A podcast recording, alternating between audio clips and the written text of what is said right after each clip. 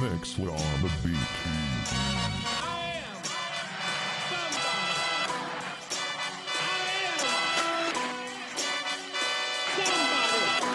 Let me see what you can do.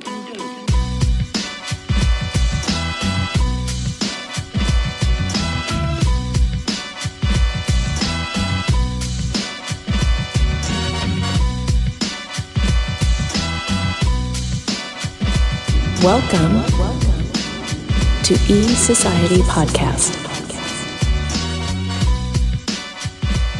Hey, hey, what's up? It's Azizu back again, E Society Podcast. We talk TV, and movies, comic collecting, sports, and everything entertainment. And this is episode 297.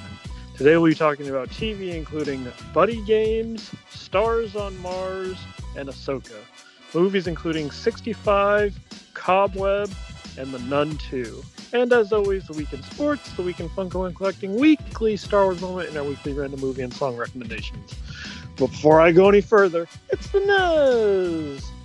Ah, party people! What's up, everybody? We are here, and happy anniversary to both of us and all of you that are a part of the E Society. Seven years in Wow. the game, Wow. and it and it just flew by. Wow, it did.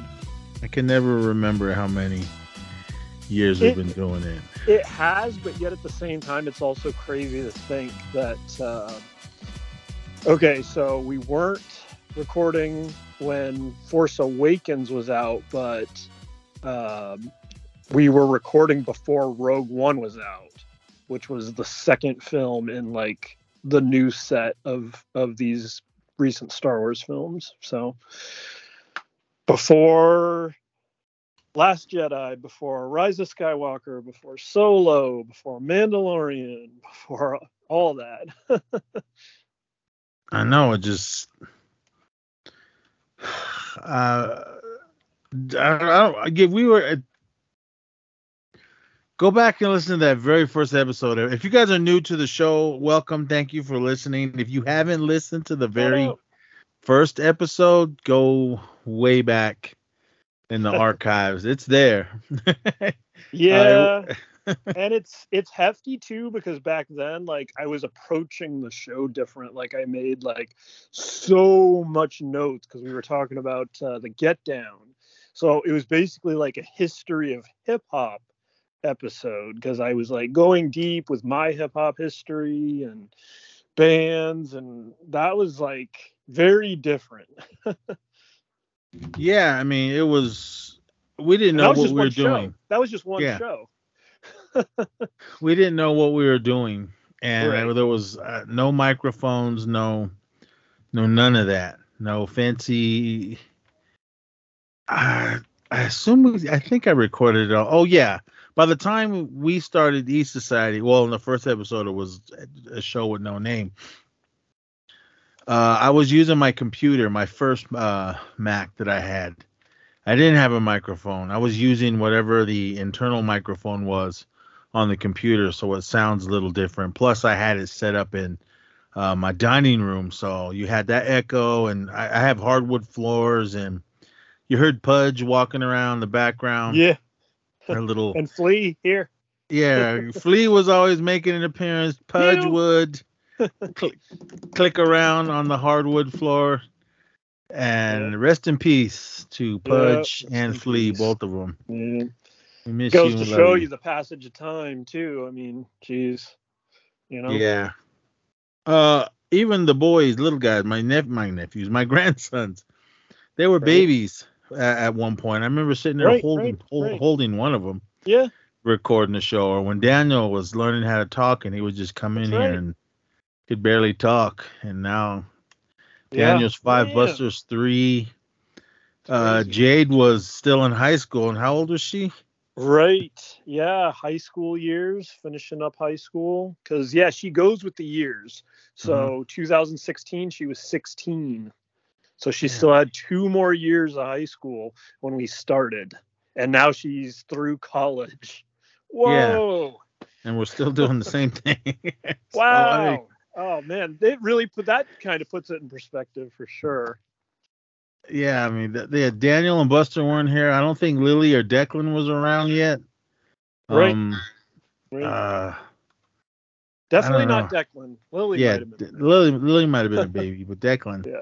I remember he wasn't there. But Yeah. shout out to brother Shout out. Joel, sister Sherry, um, and everybody that's the East Society started out with three.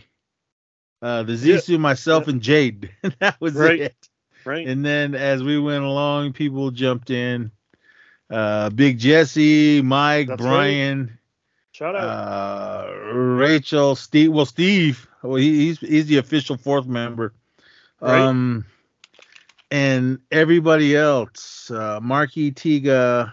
Yep. I think Eric chimed. No, Eric chimed in a few times because I remember. oh remember yeah, for sure. he, he did, did a little a- review for Star Wars. we used to at the start of this year we did a, a episode for uh, like the first five or six episodes of last of us and we didn't finish like the last three episodes Did you you guys? i mean we it? watched it we watched it but we didn't we didn't record anything for it You guys might have to just bust out a quick uh yeah Anchor. Um, Spotify for podcast. Right. Yeah, Anchor. It, I mean, we the Anchor came later in the game, Anchor, right but I mean, we we spawned off into all of that. Um, my first my first memory with anchor was right when solo came out i was visiting the reno area and we went to that uh, denny's in sparks and i remember trying to do anchor there so some reason when you say anchor i always have that kind of memory the the denny's with the they had the solo um prom- promotion I think I still have my cup here somewhere Yeah. amongst all my junk. Uh, if you guys don't, re- the, I had the little uh, thing we had at the table. Actually, I still have it here on top of the microphone, but I left it in the window for years and it completely faded. uh, what I loved about it, if you guys don't remember the little solo promotion they had there, at Denny's. That was the main thing going, and I know they had special um, uh, meals with Star Wars themed titles. I don't know what I don't know. You got something that was pretty hot. I didn't even try. Yeah, Try it. it. was like some sausage thing, which I wouldn't normally order. I'm not the biggest sausage fan, but I was like, ah, I got to do it. It's the Star Wars promotion. Got to try it. I loved the cups, the little kids cups that it came with, and it had the Millennium Falcon on top of it for the lid. I thought that was sweet, but I mean, we it was pre E Society when we recorded at San Diego Comic Con, but that Right. was where you you you stuck your feet in the water and did it, and Right. then we started doing it. Uh, well, I guess it was weekly. We started doing it, and then uh, shout out to brother Joel again. He came, hey, there's a new uh, app you guys should try, Anchor, and we're like, okay, it's just another way to get everything out there. So we started doing that. I mean, our they were pretty rough in the early stages of Anchor, but we, we still did them, and, and they still count because they're all still now it's Spotify for podcasters. I don't even know when that merger started. Uh, if it was last year or the year before, I don't remember, but I think it was last year. Uh, but anyway, um, all that, all our whole library on there is carried over from from Anchor over to that, and it's cool, and it's just weird and how much we've done. 297 episodes, and I say this all the time. That's just regular episodes. We're not counting up to the challenge and 31 days of horror and everything we got over on Spotify for podcasters slash Anchor. Everything there uh, we, we're we're spread out all over the place with E Society. Mac-Nez podcast is still just, just that one solo show, and that's it. But E Society spun off into this, spun off into that. Uh, Skate Society, Love Society, and Mm-hmm. this and that society, and it's just it's just crazy that we Right. what we've done. And yeah, it really is. I I I love it all, man, and and I'm happy that it that it's you and I doing it. Yeah, Um, me too. I was just telling we Jay. the we we the have other day. other people. We Yeah. have other people that, that chime in with us, but Oh, yeah, it's for I mean sure. it's us. I mean Oh, yeah. Jade will be back on eventually again, but it's no us, and Right. We That's we the do it. We in the trucks. Yeah, my favorite. In the Those are truck. Favorites. Those are my favorites. Just driving around Reno or driving around Yep. Eureka and Arcata, just recording. Just and we Yep. drove all when we were driving to San Diego Comic Con that one year. oh, we did a couple. yeah. Those are great too. I mean, and the uh, the Washington one too. We did the Washington. oh, one. uh, the Emerald City. Uh, Emerald hopefully we can go again next year. yeah. No, no. It'll be easier this time because you'll be able to drive too. so Right. that was rough. It was cool going there. Coming back was tough, man. I had to stop and take a nap.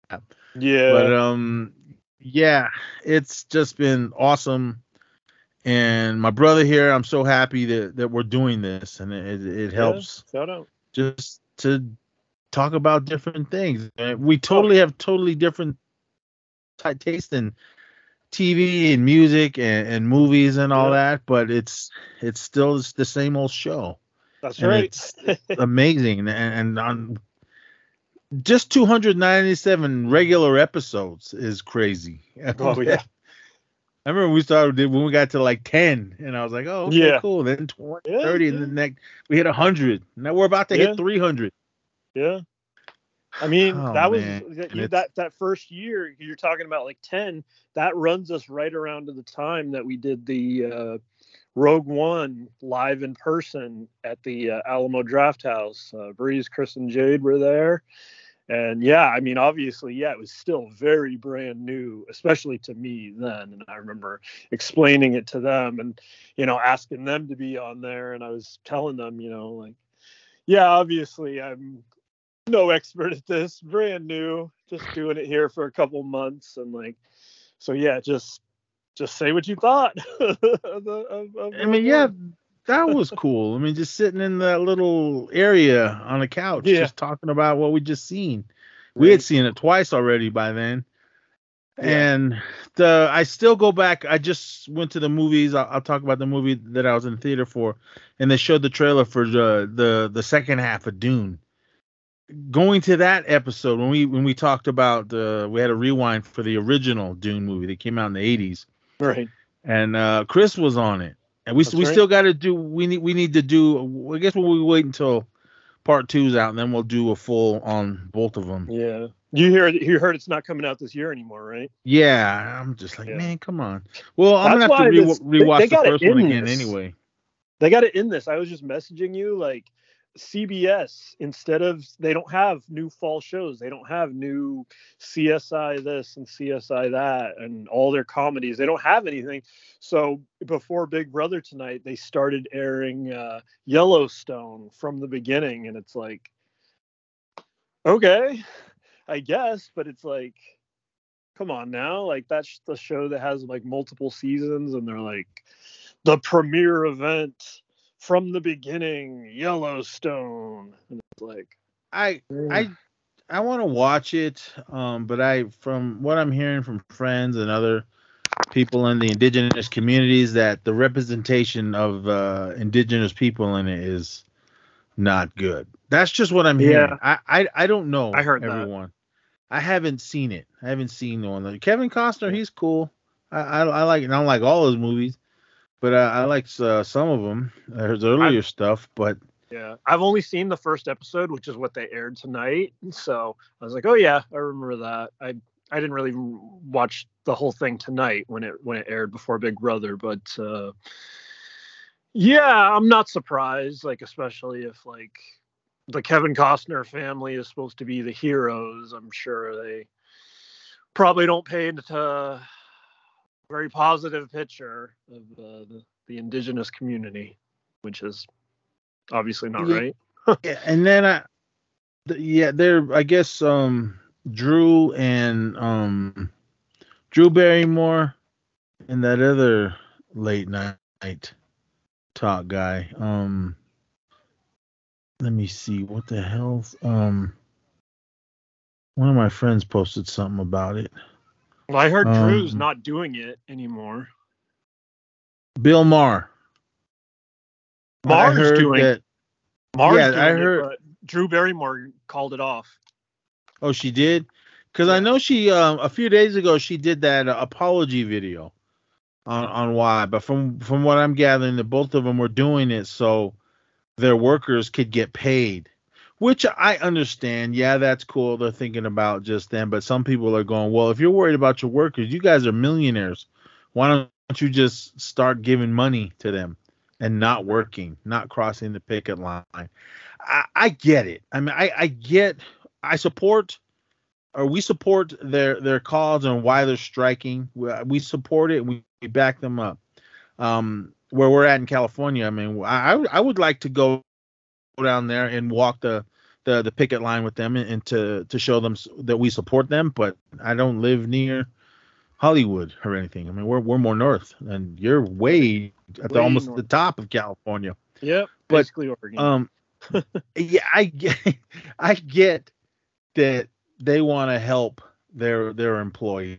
I, I I understand that, but yeah, I'm kind of with them and don't don't cross the line. I mean, just do what you got to do. And yeah, if if you you have millions of dollars, I don't know how many people are on their teams, the production teams and camera people and this person and that person. Um I don't know how much they get paid, but I'm sure you could help help them out. I mean, they've been been in the game a long time. So it's not I mean they get millions a year for whatever they're doing. I don't know. Sorry about the screaming, it's bedtime. I don't know how long Drew's show's been on. But Bill Maher's been at it for a while. So if out of them two, uh, I think he can probably shut up. But yeah, but Drew, she's been in the game since she was a little kid. And I'm, and I'm sure she's got her, her money and everything. But I don't know. Some people are like, well, I wouldn't want to give my money. I'm- I don't know. I wish I was rich, but I'm not. Um, but yeah, and then I, I was just reading today that um, they're gonna start um, filming more. I, I guess the SAG-AFTRA people or whatever are allowing them to uh Daryl uh Dixon or whatever that show's called, the Walking Dead spinoff, for them to start production on that again. I, I, don't know the whole story on that, but I'm pretty sure that um, one's set in London, so maybe that's why. Like it's under the UK rules and not But the US rules. No, but there's but they're still U.S. actors and they're a part of the SAG and, and, and whatever whatever else unions they have. So it's it's not like oh we can go over there and film. No, you're still you're still under that. You're not under theirs. So I I don't, I don't again I don't know I don't know the whole logistics. Everyone, uh, I'm unfamiliar with it all, but um, I support them. I mean, we talk about TV shows, American TV shows, and American movies and everything here every week. Yeah, we do talk about uh, the foreign films and the foreign television shows as well. Um, speaking of foreign, man, when we get to a little bit of Big Brother, uh, there was something that I don't know if it's a Big Brother or what, but it was wild. We'll, we'll get to it in a minute. But um, yeah, so I don't know. I mean, if Bill Maher's is gonna do it and people are gonna be mad at him for crossing the line, but you guys know Bill Maher. He he don't he don't give a fuck. He he'll start Right. complaining and try to to to do say whatever he's gonna say. I don't watch his show anyway, so he, he pissed me off when he was talking shit about Stan Lee. So fuck him. But anyway, um, Drew Barrymore. If she's I, did- I this is the first time hearing it that she's not gonna do it. But she called it off. She did. If you guys follow her on this, if you follow her on Instagram like I do, she did put out that apology video. It's only like four minutes long, and she she was sorry for what she was doing. I I didn't. She didn't say anything about I'm gonna continue or I'm I'm not gonna do it. I don't know, but if she's not doing it, because I'm sure she took a lot of heat. But I think out of them two, she would be like, all right, no, I'm not gonna do it. Bill Maher, he don't care. He's gonna do what he's gonna do, and if everyone hates him, he gets blacklisted or whatever. All right, it's not like he needs more money. I'm sure he's got enough to just all right. I'm gonna go just do my thing and write a book or, or whatever. I don't know, or start a, pod, a podcast like everyone else does. But yeah, I, I don't know. I mean, again, we support everybody that's out there picketing. We support the writers, we support the actors and everything because yeah, this it's all bullshit and, and everything because I feel them on the contract thing. I mean, we're going through our contract co- contract negotiations as well, uh, where I work. But two totally different uh, businesses. But um, I'm I'm we support them, and we hope that they get what they want, and none of this AI shit, because it's it's crazy. I mean, I, I was watching some stuff, some videos on AI, and it looks awesome, but I don't think these people want to sign one contract to say we get to use your likeness forever. Yeah. No, that's bullshit. If they if they were still paying them, I'm sure some of them will go, oh hell yeah, I'll, don't have to work and you're still gonna pay me, go for it. But nah, it's Hollywood's a business, and that's not that's not how it's going. So, but anyway, well, we're talking about TV, so uh, oh, I, I Yeah. j- just talk about what you got. Let, let me find what I wanted to talk about dealing with. Sure. Well, yeah, I just got a couple here. Uh, What do you got? Just real quick, I wanted to mention uh, Big Brother. I did a whole uh, live reaction to the Thursday uh, eviction and uh, live HOH competition. We got to see it on the feeds. Uh, you don't get to see it all. This is only second time this year. The first was pressure cooker, which lasted 14 hours. That was awesome. Um, still got to say that was it was crazy. I watched the first few hours, went to bed. Five hours later, woke up. It was still going. Went to work. Went to break. It was still going. That was that was really cool. Uh, on the other side, though, we had this one, the wall comp, and it only went 45 minutes. And actually, when I started recording, I think it was already down to the like last three, and even that didn't last much longer. So, if you listen to that episode, you heard like my reaction as it uh, went down. But uh, the other thing I wanted to mention and tease, I talked about a little in the episode, was uh, there was the first like real big like uh, fight of the season. I'm not talking about fists, but I'm talking about going back and forth, yelling fight. Uh, it was Cory and Jared on uh, the morning of the eviction. Um, Cory finally decided to unload all his information, and it was interesting. Matt, Jag, Bowie Jane, and Cirie ended up in the room, but it was mainly them listening to Jared and and Cory. And Cory actually was bringing the truth, but uh, Jared was spinning lies and getting caught in lies, and it was clear for others to see. So amazingly, uh, Izzy was evicted on this last uh, Thursday and what looked like a Cirie steamroll uh, power structure to the end. Uh, got a huge crack in it. Like it, losing Izzy is huge for them. She was so loyal. She was all over the house. She brought him all the information. Now she's gone. Now Jared's exposed. Jared's a big target. And yeah, I'm enjoying that a whole lot more. So uh, I actually like to see the game. Jared did end up winning the uh, HOH, so a little bit of swing back of power, but that's fine. I, I don't want it to go any kind of predictability, so that's fine, you know. But yeah, it's it's picking up, and we're only uh, we're only uh, tomorrow is officially uh, day 50, so tomorrow will be the official halfway point. All right. Here's what I gotta say. I um Big Brothers, I guess this type of shows are all over the world. I follow uh Chiseled Adonis on uh X and he posted something and uh I guess it was posted by someone else and it said Big Brother Portugal Big Brother Portugal is on a whole different level. And it's it's the show is called Rio Shore for those of you down south from us, past Mexico and everything, uh, down in South America The watch. Is that where Portugal is? No, Portugal's America? by Spain.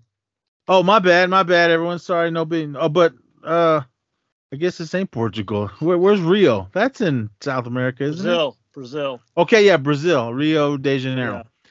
Uh, that's the name of the show. Um, Yeah, and, it it's like. I know that.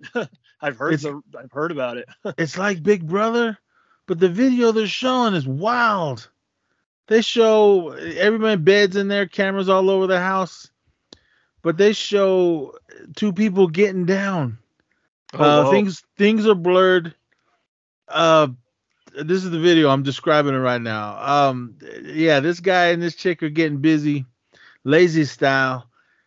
She's holding another guy's hand that's in the next bed, and then the, okay, there's three beds. The the the, the guy and the gal that's in the the middle bed are, is getting it going.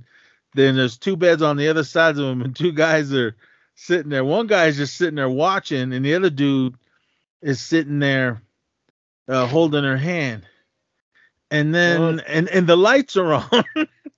What the? and and then there's another a black and white video uh, uh the the the night cam night vision and one of the other dudes just gets up and and and joins in and it's Yikes. wow Yeah. Not only is it wild on that, I heard it's wild on the competitions too. I heard uh, they had an endurance. I'm not sure what ex- exactly was, if it was the wall or whatever it was, or pressure cooker style. But like the U.S., this one just missed the 2005 record of uh, 14 hours. It was like 10 minutes short of breaking the. This is only the second time they've done it this year, but I heard Brazil recently did one where it was almost like 72 hours and it was down to two people and the show the, the people that are running it like flat out like okay they called it off like they're they they both won like they didn't have a tiebreaker or determine a winner like they gave like both people like the power like head of household. So yeah i hear it's pretty crazy. Okay Rio Shore is a brazilian reality television series that premiered on mtv brazil. Wow mtv's crazy for showing all this. Uh, and paramount plus it must just be down there. But if it's on regular paramount plus here i'm gonna have to check this show out. On september 30th 2021 it's a brazilian adaptation of the american program jersey shore it follows the same Oh, so format Jersey, you're talking about jersey shore though not big brother But no, it's it's like it, that's what it looks like. I don't know if Jersey Shore they're all sleeping in the same room, but it's like that. You know, when in Big Brother they got all the beds in one room and everyone's like, I don't know, man, it's crazy. but uh, the same format as the Mexican version. I didn't even know that. Uh, the show follows the lives of ten participants who live in Rio de Janeiro, Brazil. See, Jersey Shore wasn't a that was just a reality show of, of just them S- Snooki and JWoww and Pauly D and whoever else was in there. It's it's crazy. I mean, this sounds to me, and it looks more like if it's a contestants or participants, it's I, I don't know, it's wild. I Um, know uh, the UK. Big Brother's been away for a while in the UK, but it's uh, coming back this year, and they actually built a whole new house in the UK, and there's uh, pictures going around the Big Brother community of that. So that's pretty interesting. That's what the US needs. Like, it's crazy how long the house has been in this state. It's been like that basically since 2005. So they they honestly i know they probably just want to stay on the cbs lot so there's not much they're going to change. That's why it's been the same but like you were saying at the start of the season i feel like they need a like a whole new location like go outside like the city and like get a whole new like big brother house you know? Yeah, go build a house out in the desert or in the woods somewhere. right. So I wonder if we get this show on our Paramount Plus, this Rio Shore. I got I went back to the VPN because of the excitement of last week with uh, Izzy and the fight and everything like that. So I had to see the uh, East Coast airing. So the VPN actually lets you pick locations around the world. So now you got me uh, wondering if I put in like Brazil, like will that pop up on on the Oh, Paramount? Oh, jeez. Here it is. What's it called? It's on Paramount Rio Shore. It's on Paramount Plus. It, it looks oh, like, even just only regular? yeah, yeah. Looks like there's just one season on here. I don't know what episode or I don't know what season this is when they're showing them getting down, but I don't even know if they would show it here, or maybe it's I don't know. Uh, this is what it says on IMDb. In Rio Shore, ten young partygoers from different regions of Rio de Janeiro go on to Bu- Búzios and enjoy an uncomfortable, unforgettable vacation with lots of parties, confusion, and friendship for life. Okay. Crazy. Um, I'll give this show a watch just to see what it is. I'm, I never even watched Jersey Shore. I kind of watched uh, JWoww and what's her nuts Snooki. I don't even know what that show was called. Um, let me see if that pops up. Oh, here it is. Snooki and JWoww. Uh, I didn't care for Snooki. JWoww, I just thought she was hot. That's the only reason I watched an episode. And it was, I think they had kids in, in whatever it was I was watching. But I don't know. But I don't know. This Rio Shore seems crazy. I'll, I'll give it a. There's only one season on there, so I'll I'll give it an episode. I, I doubt I will sit through the whole episode because I I don't know. I'm just old and I don't want to get through all this nonsense of everything.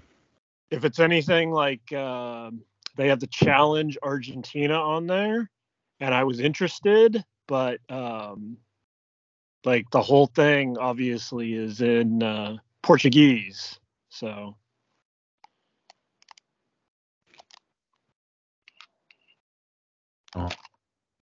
And it's crazy.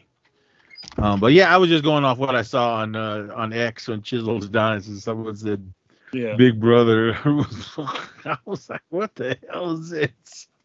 Oh, but I don't know. It's crazy. Um, but yeah, Rio Shore. I guess. I mean, TV is different all over the. Oh yeah, for sure. Uh, America's Yeah. soft. We don't get Yeah, we don't get down like this Right. here in America. Yeah.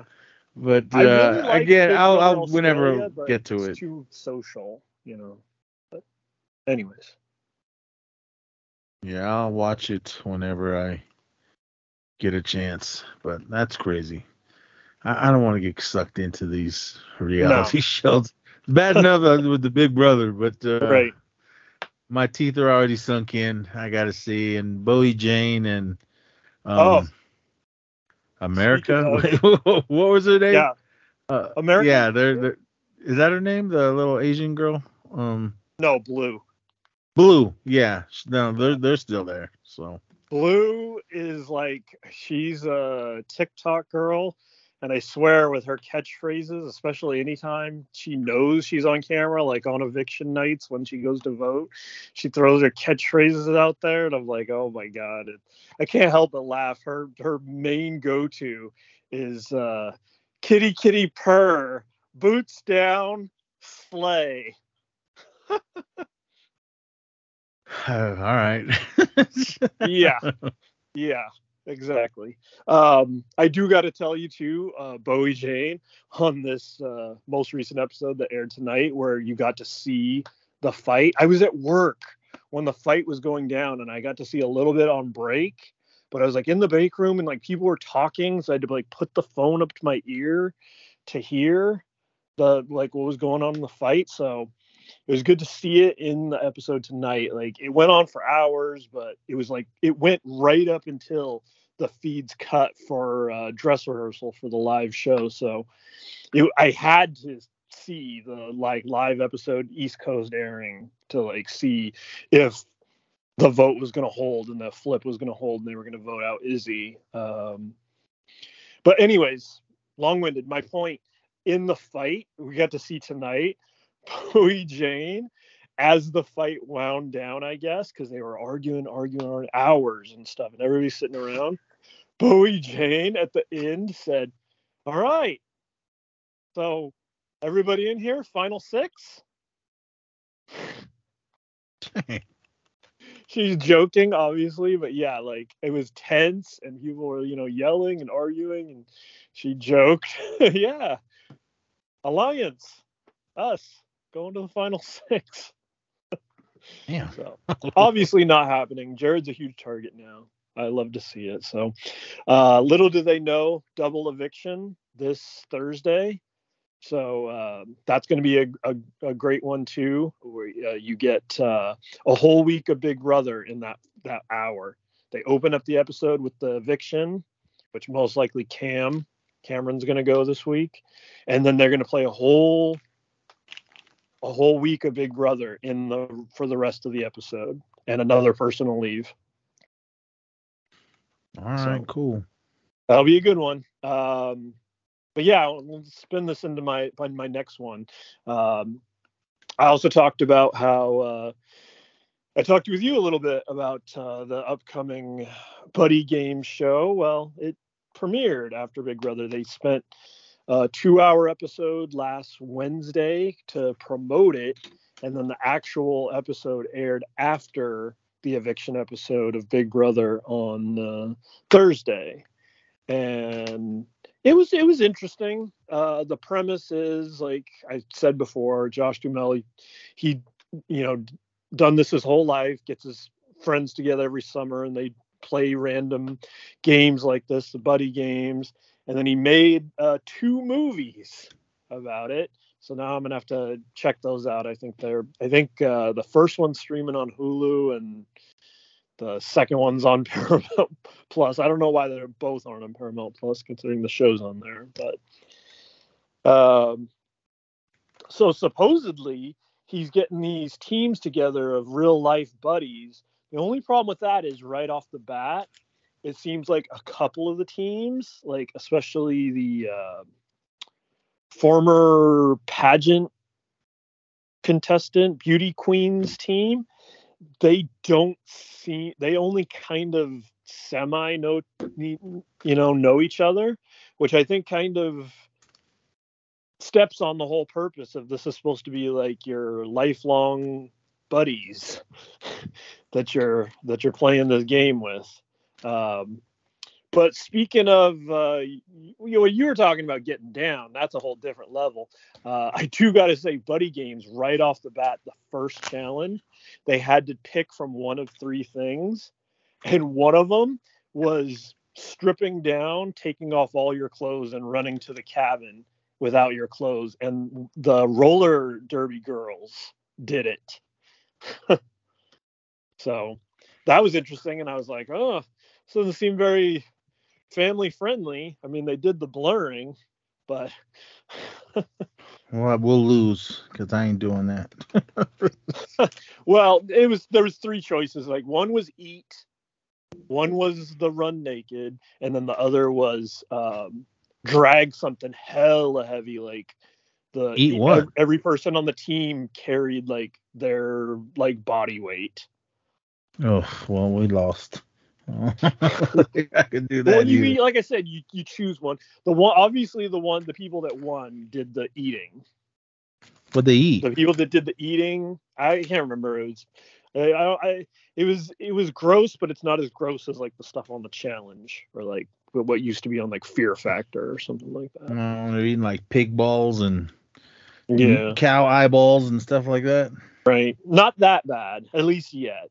Um, but yeah, so they raced to the cabin, and the first team get got a, a power to uh, disadvantage one of the teams when it actually came to the actual first buddy game, and it actually did matter because that whoever's in the bottom two, they go to the last challenge, and the whole way this works is um, you lose the challenge, and it, it's teams of four, and the first time you lose an episode one person from your team you have to pick who's going to go home and then it's a team of three. But if that team of three in a future episode if they lose the episode again they're all gone. So that that's it for them.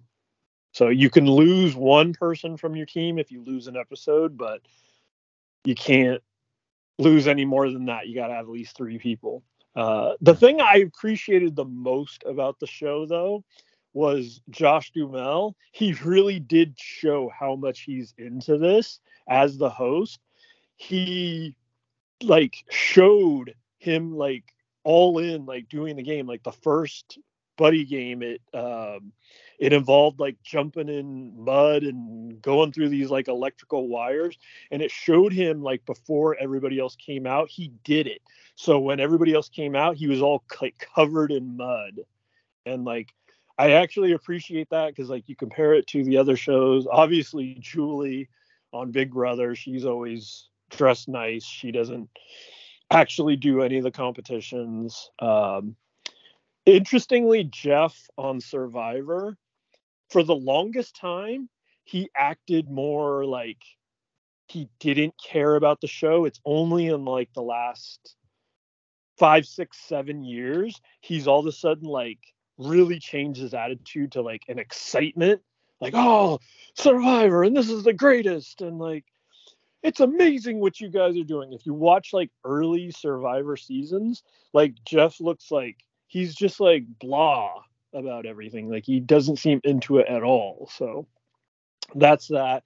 And then Phil, sometimes on Amazing Race, he'll like it look he'll like put like you got to stack 50 dominoes and he'll put like the final domino down, but he didn't obviously stack all 50 dominoes. But so it was cool to see here like Josh Duhamel like really like going through the obstacle course, going through the little electrocution wires and jumping in the mud and everything like that. So it was cool to see his like enthusiasm for it, you know. Yeah. But yeah, if What- you want to see what was it- Buddy Games, What was it called again? Oh, Buddy Games. Yeah, the first episode's up streaming on uh, Paramount Plus, and they're gonna air every Thursday. So it's gonna be like a reality Titan trio. It's gonna go Big Brother, Buddy Games, and Challenge USA. So it's a big night, but usually with it being eviction night, like obviously I'm so focused on that, like Buddy Games and Challenge USA, I usually like check out like the next day just on demand on streaming. So, but Okay. yeah. Anyways, um, my next TV, I'll be real quick on because I just watched the first episode, but I wanted to mention it here, and mainly um, the connection with you uh, made me really think of you. Have you heard about uh, the show Stars on Mars? I have not. It's uh, another one of these reality competition shows. It's uh, this one's uh, all involved with celebrities, uh, hosted by William Shatner. They kind of play at the idea like uh, they're sending these celebrities to Mars, so they send them to this rocky desert remote location that they make it actually look like Mars, and they come in like they show up in Mars rovers and they have spacesuits on. Um, Is that McLovin? yeah, McLovin, uh, somebody, a girl from Modern Family, Lance That's a little- Armstrong, a couple of former Seahawks, uh, Richard Lance Sherman Armstrong. and Marshawn Lynch. Uh, it's cheater? funny. What's that? The cheater? Yeah, yeah, Lance Armstrong. Ronda Rousey's Uh, on this too? Hmm? Ronda Rousey's on this? Yeah, that's what I was about to say. Ronda Rousey's on it. Uh, and then She yeah, William- wrestling for this? Yeah, Oh, William Shatner, he's the host, and it, it's it's that whole like I said, kind of shtick too of like um they'll compete in competitions and then, you know, one by one they'll get eliminated from the habitat, from the Mars habitat, and it'll be like the last one that could survive being on Mars and like they vote each episode basically each week whatever you want to call it that um, one person is the team like leader the commander and um, one thing i know is marshawn lynch he's from oakland. He's so oakland. I know the nez here. He's from oakland. He's so oakland. Uh, right off the bat this was really funny. Like mclovin's on there and there's a scene with Lance Armstrong and I can't remember whoever else, and they're like, "Oh yeah, I just want to call him like Christopher. Like I'm sure every day in his life, all he hears is McLovin. So we got to show him like he's more than that. He's Christopher." And then it cuts to Marshawn Lynch, and he's all, "Yo, McLovin," and I was like, "That is exactly what the Nez would do." I know you because I know you from Comic Con, like when we ran into Rex Kwon Do. you didn't call him his name. You said, "Hey, Rex Kwon Do." He was cool about it. He responded, "Hey, he about to your sensei. Cool, right on. Yeah. Don't get mad." No, no, no. no, I I'm just saying some some people do get mad Yeah, when you and call him whatever. Like something else. the Christopher Mintz-Plasse, the McLovin, he honestly, obviously, does seem completely fine with it. But it was just funny because they were talking about like, let's not do that to him, and then Marshawn Lynch was like, "Yo, McLovin." Andy Richter on there. Bruce Willis's daughter, daughter Yeah. Tal- Tallulah. Tallulah, Tallulah, yeah. I mean, I'll go with one of the guys. I don't know if it was the director. I think it was one of the writers, producers, or whatever of Superbad. And that he called him McLovin, and he kind of like frowned upon it. He's like, "Man, shut up! You know how many times I got you laid?" Just for putting him in that movie. Right. I met him. I met him a couple of times. He was cool both times. I didn't call him McLovin uh, when I met him, but when we saw him like somewhere else, everybody was I yelled McLovin, but I didn't say it to his face. right. But I'm, I'll give it a Yeah. shit. There's there's people on here I like. I like that little uh, Ariel Winter girl. She was awesome in Modern Family. So, anyways, yeah, it's all right. It's pretty interesting. Like I said, they pretend like they're on Mars and whatnot. So All right, this is on Hulu. the I'll give it a last person that they was like, it was like a surprise entry, at least on that first episode, was uh, a comedian, and I wasn't familiar with them all. It was a female comedian. Are you seeing her on the cast list? You know who I'm talking about? Nope. I see a bunch of chicks on, on here that I don't know. So who is it? Uh, let me pull up the IMDb to see if I can figure it out. Uh, Is it T- Tina She or Tana She or whatever you say there or Porsha Williams? No. Porsha Williams is no, it's Uh, not that girl. Cat Cora, whoever that is, but she looks like she's a chef. Natasha Lig- Leggero or whatever. I Ashley Yeah, I think that's Ooh. I think that's who I'm talking about. Lacon- Laconte. I think Um, I think this Natasha Leggero. I think. Yeah, I don't, I don't know who this is. She looks like she's a, a soap opera star. It's weird that she was like the final reveal. Like she was like actually the first mission. Uh Marshawn Lynch had to pick Ronda Rousey and Lance Armstrong to go out and retrieve her. She's a comedian. I never heard of her. I've seen her in these things. Well, it was I- weird that she was like the oh, and it's her. Oh, I was like, who?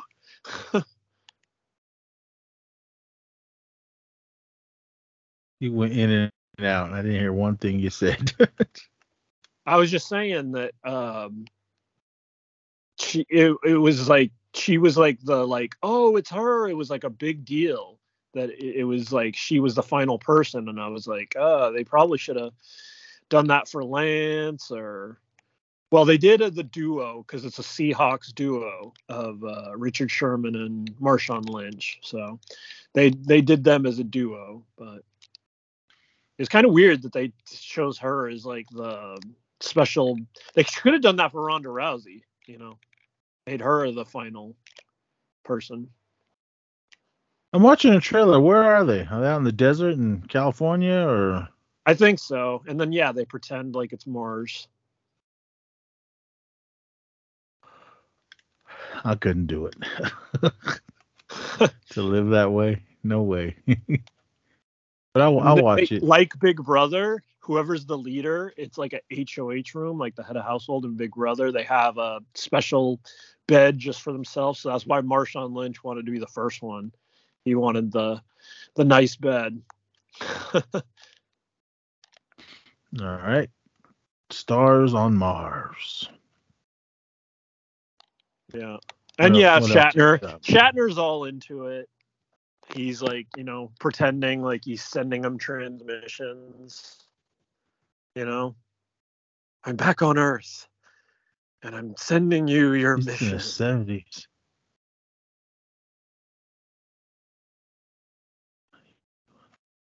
Damn, he's in his seventies. Right, right, Well, Bill Shatner. right. Oh. yeah, and they were I- saying he. They were saying he looks good for how much he's up there. You know. I met him once. I met him at the airport in Reno, and he didn't. Captain Kirk. He looked fine to me. He didn't look old, and he wasn't uh, trotting along. He was just strolling along like it was nothing. He's just, yeah, he's as tall as me. He's five nine. Right. Oh, he's from Canada. I did not know that. Learn something new every day. But stars on Mars. I'll have to Yep. check it out. Yeah, give it a shot. Especially, you know, you got your Seahawk legends there, Marshawn Yep. Lynch, uh, Richard Sherman. yeah, go Seahawks. We won today. Ugh, Bronx didn't. Bad loss. What else you got? uh, that's it. All right. I'm all Well- and I'm I'm all set too because no movies from me. All right. Uh, uh, I'll get to my theater one in a minute, but this is the one I wanted to see in a theater, but I just, never made it out to. It's streaming on Netflix now. I was trying to just look around and see what was new. I saw the Fast X is on uh, Fast 10, whatever you want to call it, is on Peacock yeah, you now. gotta see that.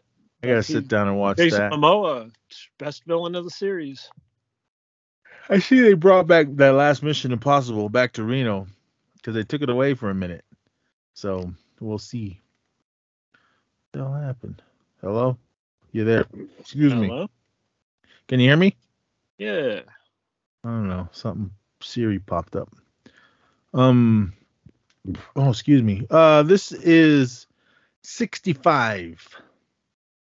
After a catastrophic crash on an unknown planet, pilot Mo- Mills quickly discovers he's actually stranded on Earth 65 million years ago.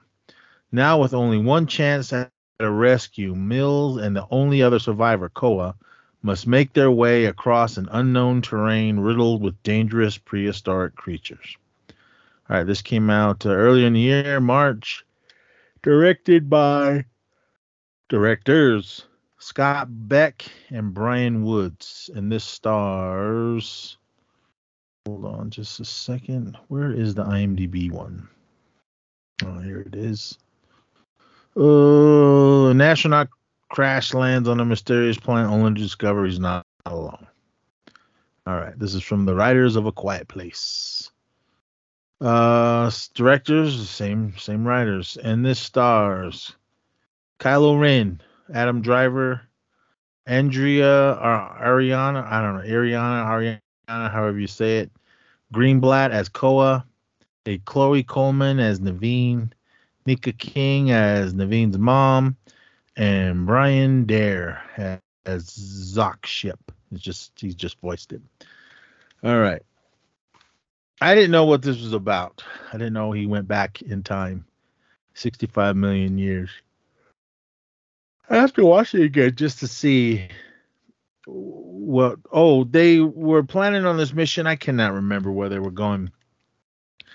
So they went into hypersleep, and then he woke up because uh, something happened. I believe some asteroids hit their ship, if I can remember right.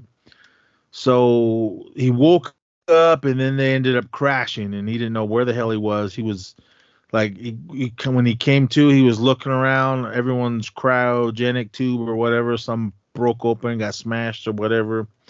Uh, broke open and they fell out. Um, and I mean they didn't show any of this. He like just woke up like, where the hell am I? And he was kind of looking at his uh computer readout and everything, and and they didn't really say where he went. He didn't know where he was, but then he eventually finds out that he went uh, back in time uh, during the the dinosaur era. So there's dinosaurs running wild, and he's trying to survive. He thinks he's the only survivor, but he comes across this little girl named Koa. I think she was 12, maybe 13, uh, maybe like maybe like 12, 12ish. That's what she looked. Um, I can't remember what where she was from, but she didn't speak English, so it was kind of hard to uh, uh, uh, communicate with her. But she they were slowly figuring out everything. So what they were doing, oh, excuse me, they were trying to get. They found out the computer said all some other uh, escape pods were ejected, but they they don't know where they are. Then they said there's a couple that might still be uh, in working order. So what they were doing is they were trying to get from point A to B, um, from the crash site to find one of those uh, rescue pods, so they can get back into orbit and try to get back uh, uh, to their their own time. So, but as they're trying to do that, all these dinosaurs and everything are are coming at them. Uh, they find out that there is a meteor coming, and it's gonna hit the Earth I believe this is the the meteor that killed the, the dinosaurs because it was a big, huge one coming. So um, it was cool. Special effects were neat. It was just like Jurassic Park, dinosaurs running around, and you're just trying to survive it. Um, I liked it. Will I watch it again? Maybe if I somebody else wanted to watch it with me. Uh, the special effects were cool. I thought the CGI was neat with um the dinosaurs and when Adam Driver was running around shooting at shoot at shooting at them and trying to survive and everything. So, but it was a cool little movie.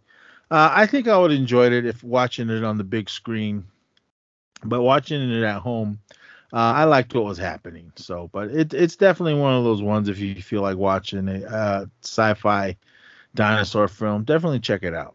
Did you see this one? I didn't. It's worth watching, man. Check it out. So yeah, it was short. It was only an hour and a half. It flew by. Uh, it was it's PG thirteen, so um, there's blood and guts, but it's from like the dinosaurs, so it's it's nothing nothing that, uh, too too extreme. But I liked it. But yeah, 65 streaming on Netflix. All right, the next one this is one uh, shout out to brother Mike. He's the one who told me to watch this. This is a film that came out uh, July 19th of this year, and this is Cobweb. Uh, young Peter has, is plagued by a mysterious, constant noise from inside his bedroom wall. A tapping that a tapping that that his parents insist is his imagination. As he fear as the fear infests, he starts to believe that his parents are hiding a ter- terrible and dangerous secret. Again, July 19th this year, directed by Samuel Bodin. Um, what else has he directed? Because I never even heard of this gentleman. Ooh, never seen any of the stuff that he has directed but from what I understand, this was the producers of uh, other films because I want to say Seth Rogen was one of the producers, and there was another name that I caught on this. But this is let me go to IMDb see what this has to say. An eight-year-old boy tries to investigate the mysterious knocking sounds that are coming from inside the walls of his house, unveiling a dark secret that is sinister that his sinister parents have kept hidden from him. All right, the stars Lizzy Caplan as Carol, Anthony Starr as Mark, uh, Cleopatra Coleman as Miss Devine, Woody Norman as Peter, Luke Busey as Brian. Well, he looks like a Busey. Uh, Jay Rincon as prin- the principal, Stephanie Simpson as Brian's mom, and a few other people, and some kids. All right. Um, and Deborah Wilson, and I won't tell you who she is. Uh, but anyway, um, this movie was creepy.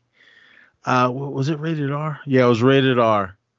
Um, I don't really, I don't really want to go into it because I don't want to give away anything. But uh, this little kid, uh, Woody Norman, he played Peter. Man, this kid can act, and I felt his pain and his being scared. Lizzy Caplan, I love Lizzy Caplan. She's been in a ton of things. I love her as Janis Ian in Mean Girls. Um, she plays a creepy role in this, and there's some things that creepy imagery on that on the screen that that scared me. I was sitting there watching it in my house, getting creeped out, and I was sitting in the wrong place in my living room. I was sitting on the couch, and uh, off to my right, in my peripherals, I could see down the hall, and it, it just my eyes were playing tricks on me.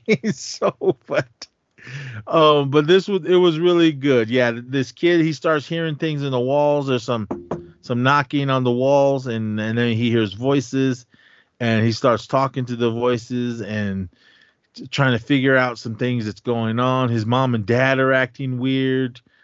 Um, he's getting bullied at school. I felt him for this, man. I was like, man, I don't like the movies when kids are getting bullied at school, because he's just a small little guy, and the this other kid named Brian was like the the bully, just like being mean to him and smashed his pumpkin. This is all takes place, uh, I think, a week or so before Halloween, and he's just getting he's getting tortured at school by bullies, and he's getting scared by knocks on on on the walls in his room and hearing voices, and his mom and dad are acting weird, and it, it's creepy all throughout.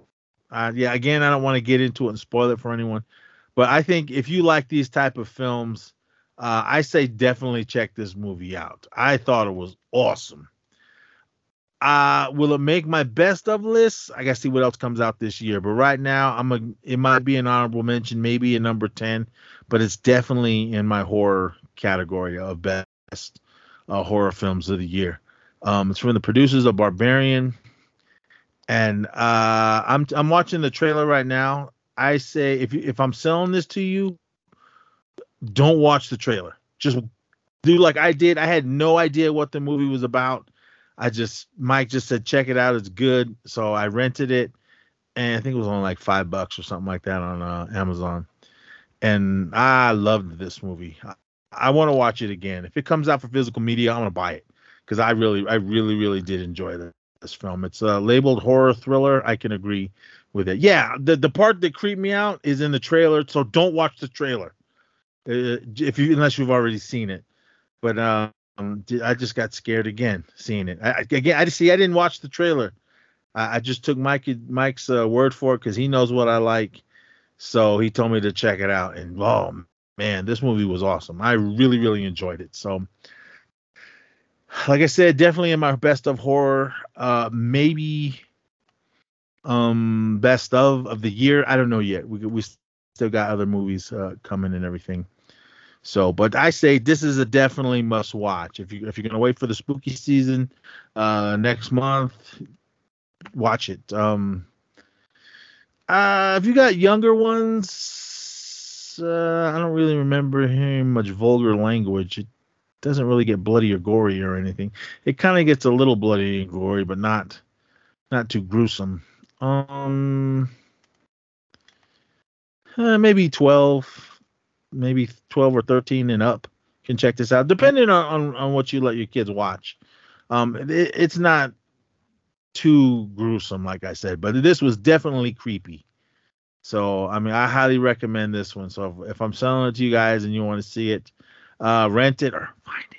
And uh, yeah, but this is a cobweb. Definitely, definitely a must watch uh, for 2023.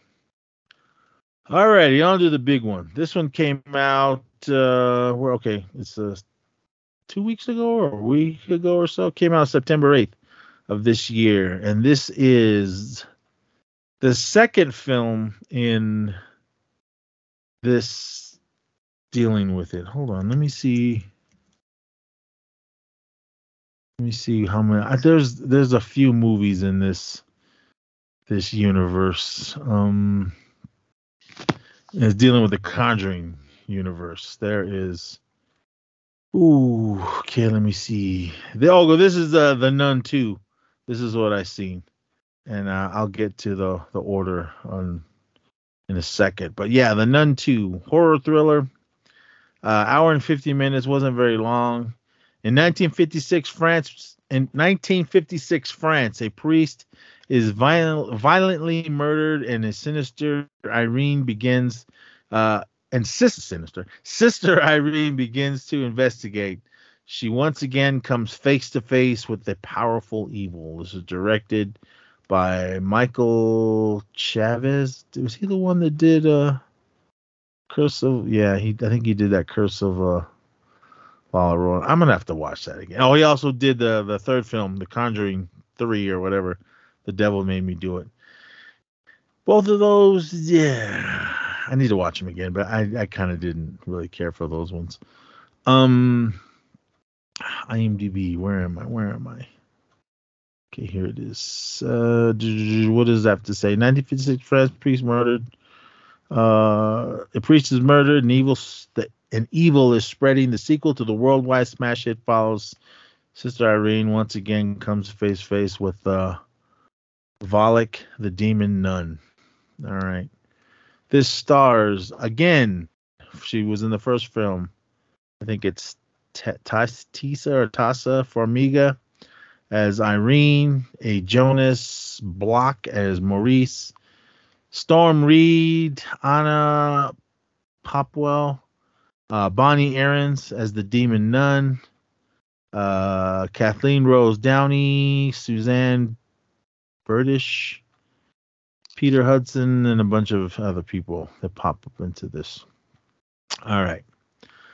Then the first nun. I just rewatched it on uh, Max. That one came out in 2018. Mm, I didn't care for it. It, it was okay, and re, and rewatching it again, it was all right. If you have if you if you haven't seen any of these movies, they all do kind of run together. There is uh how many movies in this or in this series? There is nine, I believe. Um, I what's the order they came out? The Conjuring was the first one. Um, let me see. Okay, that was the Conjuring movies. Let me get into that. All right. The Conjuring universe. I guess this is what I should click on. There is these are the movies. One, two, three, four, five, six, seven, eight. Says there's eight. All right. Um well, there must be nine. They don't have the curse of La Llorona on here. But anyway, uh The Conjuring, that one started it all off in 2013. Then Annabelle, The Conjuring 2, Annabelle Creation, The Nun, Annabelle Comes Home, The Conjuring, The Devil Made Me Do It, and The Nun 2. I can't remember when Curse of La Llorona came out. Um I guess there's another one coming out. Oh, spoiler alert.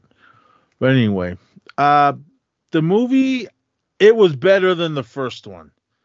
The first one, it was just it was just kind of slow, and I was just kind of like, eh, okay, come on, something happened.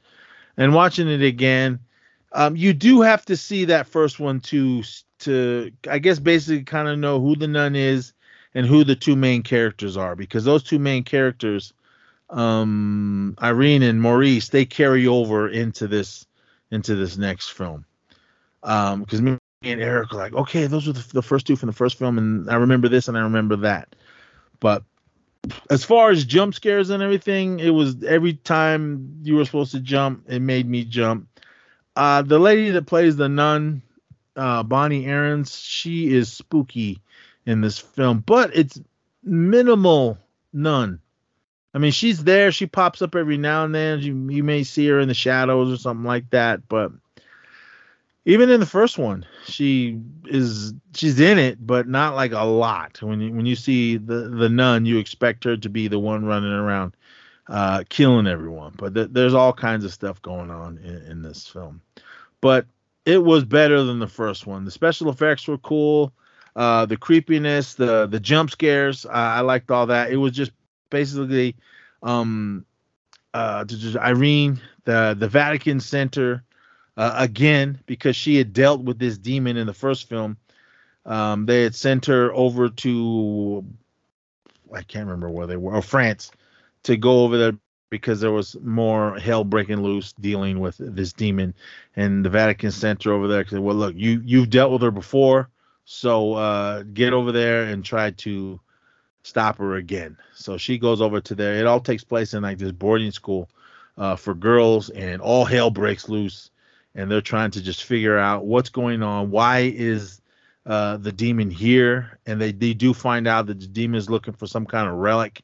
Uh, I guess it's going to help her stay uh, in in our world uh, and everything. So she's just trying to go over there, trying to figure out why it's labeled horror mystery thriller. I'm with that. Just trying to figure out what what is going on, why, and stop the demon. So that and along the way, plenty of jump scares, uh, some crazy uh, blood and gore. Not a lot, but there's some in it. Um, but it was good. Again, like I said, it was better than the first one because the first one I was kind of like, eh, it was all right. And watching it again last night, I uh, felt the same way. Eh, it, was all right. Do I own it? Of course I do. Uh, I'm looking. Yeah, I have. I have all all the movies that are out, and well, I, I'm definitely by this one because I, I did enjoy this fun this film.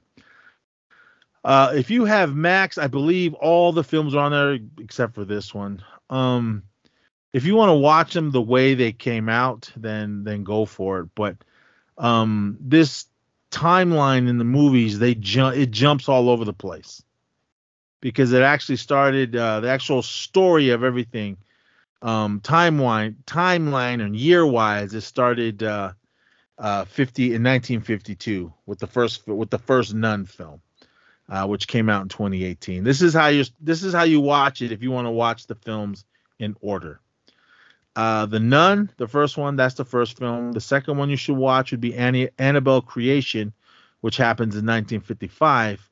Then The Nun 2, because that happens in 1956. Then Annabelle, the first film, which happens in 1967. Then the first Conjuring, which happens, I believe, in the 1971. Then after that one, Annabelle Comes Home and that happens in 1972. Gee, that's like a year later after that one. Then number seven, the seventh film, The Curse of La Llorona, which happens in 1973. Then The Conjuring 2, which takes place in 1977. Jeez, is that? Yeah, okay.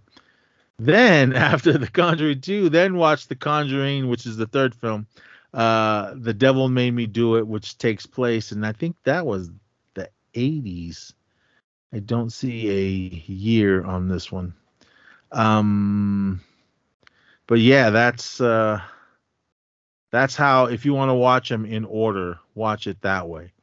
So, but yeah, again, the way the the movies came out in, the theater was The Conjuring, Annabelle, The Conjuring 2, Annabelle Creation, The Nun, The Curse of La Llorona, Annabelle Comes Home, The Conjuring, The Devil Made Me Do It, and then now The Nun 2. So there's one, two, three, four, five, six, seven, eight, nine films. And uh, I did give you a little spoiler alert. There is a tenth film coming, and I believe because there's a, a um a mid credit scene at the end of of the Nun 2, and it kind of just shows something that happened in the in the first Conjuring. Um, so I believe uh I don't know if it's the lead up to the Conjuring. I, I don't know, but I don't think it happens. I don't think the next film is going to happen after the the third Conjuring film. So I don't know the the way it the way it made it seem at the end of this one, but um I think out of the movies, out of all of them, the first the first Conjuring movie is my favorite because that one scared the hell out of me.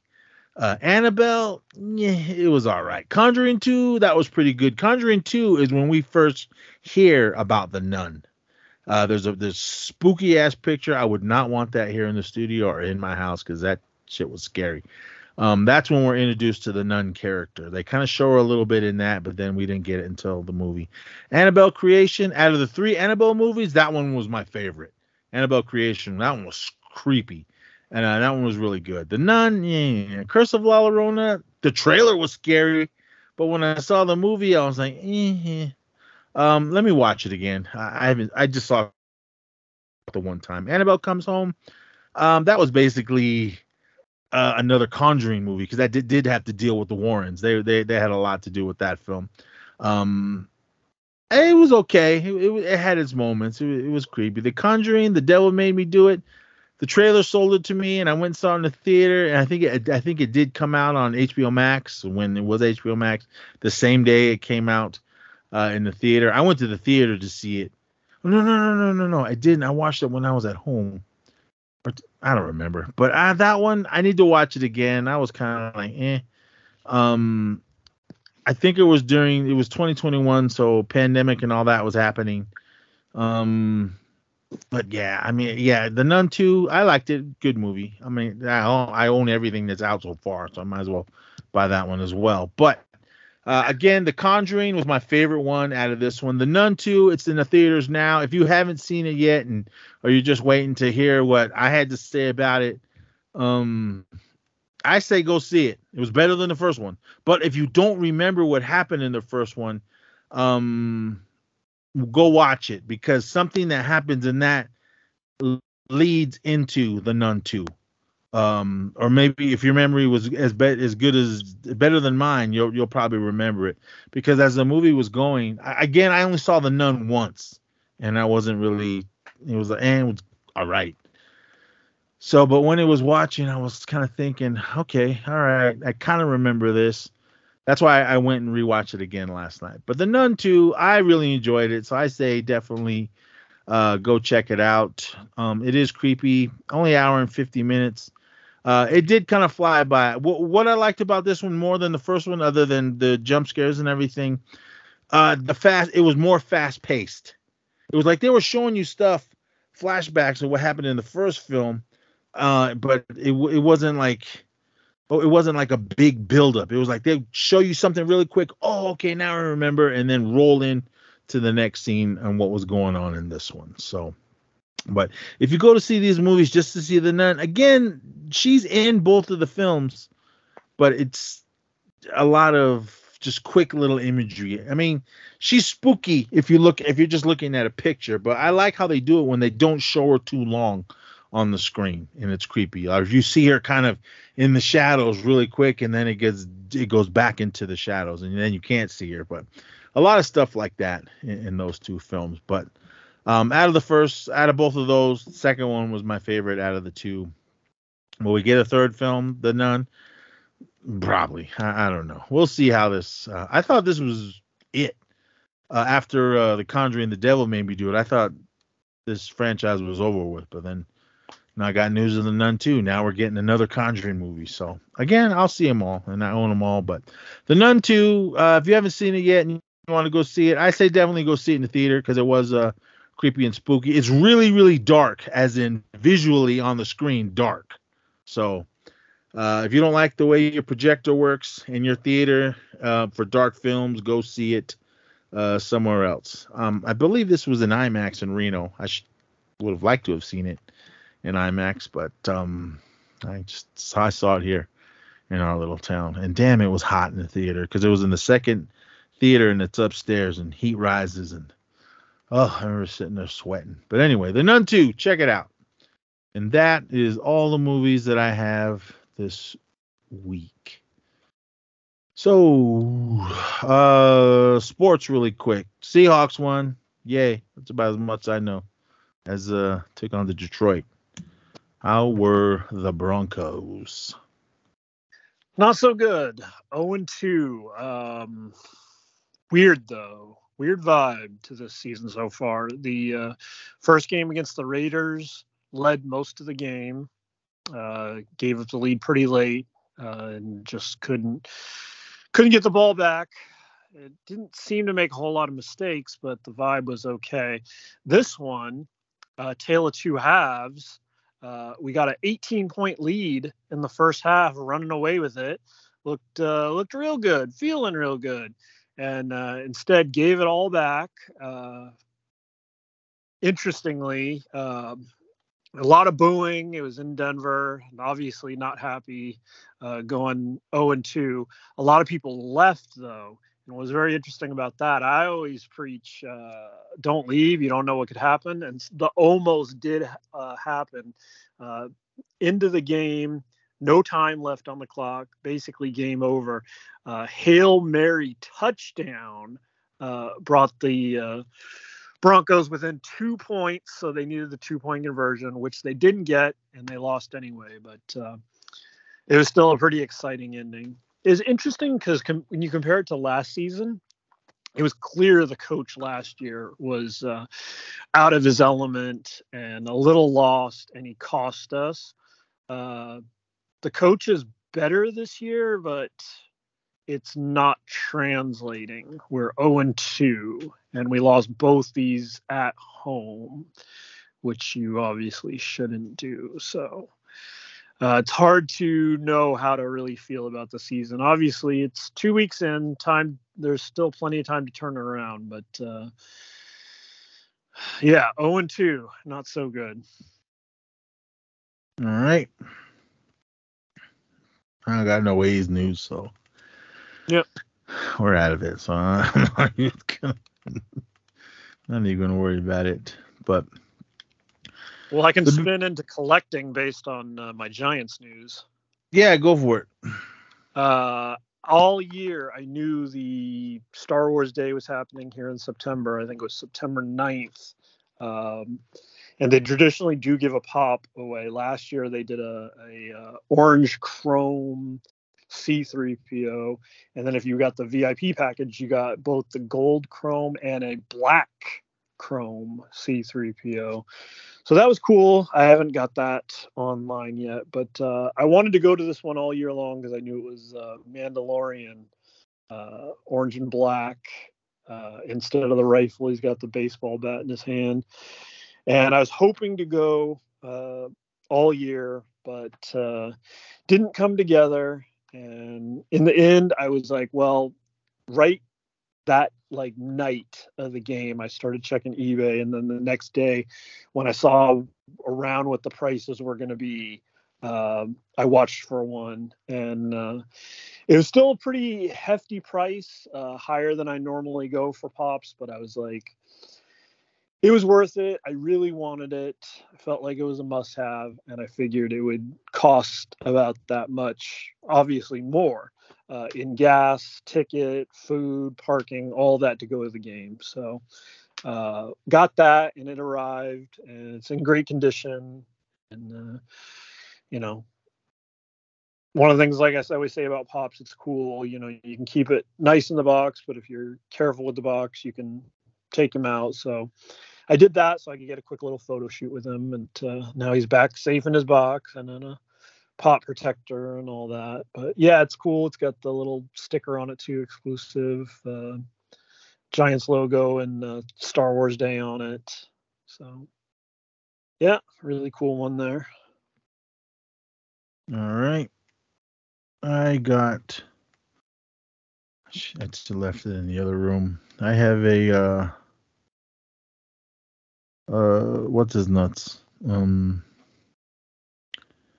Rocket, uh, box lunch exclusive, Funko Pop. I think he's flocked. I, I don't remember. the The kids got it for for me for my birthday, so I uh checked that. I got that.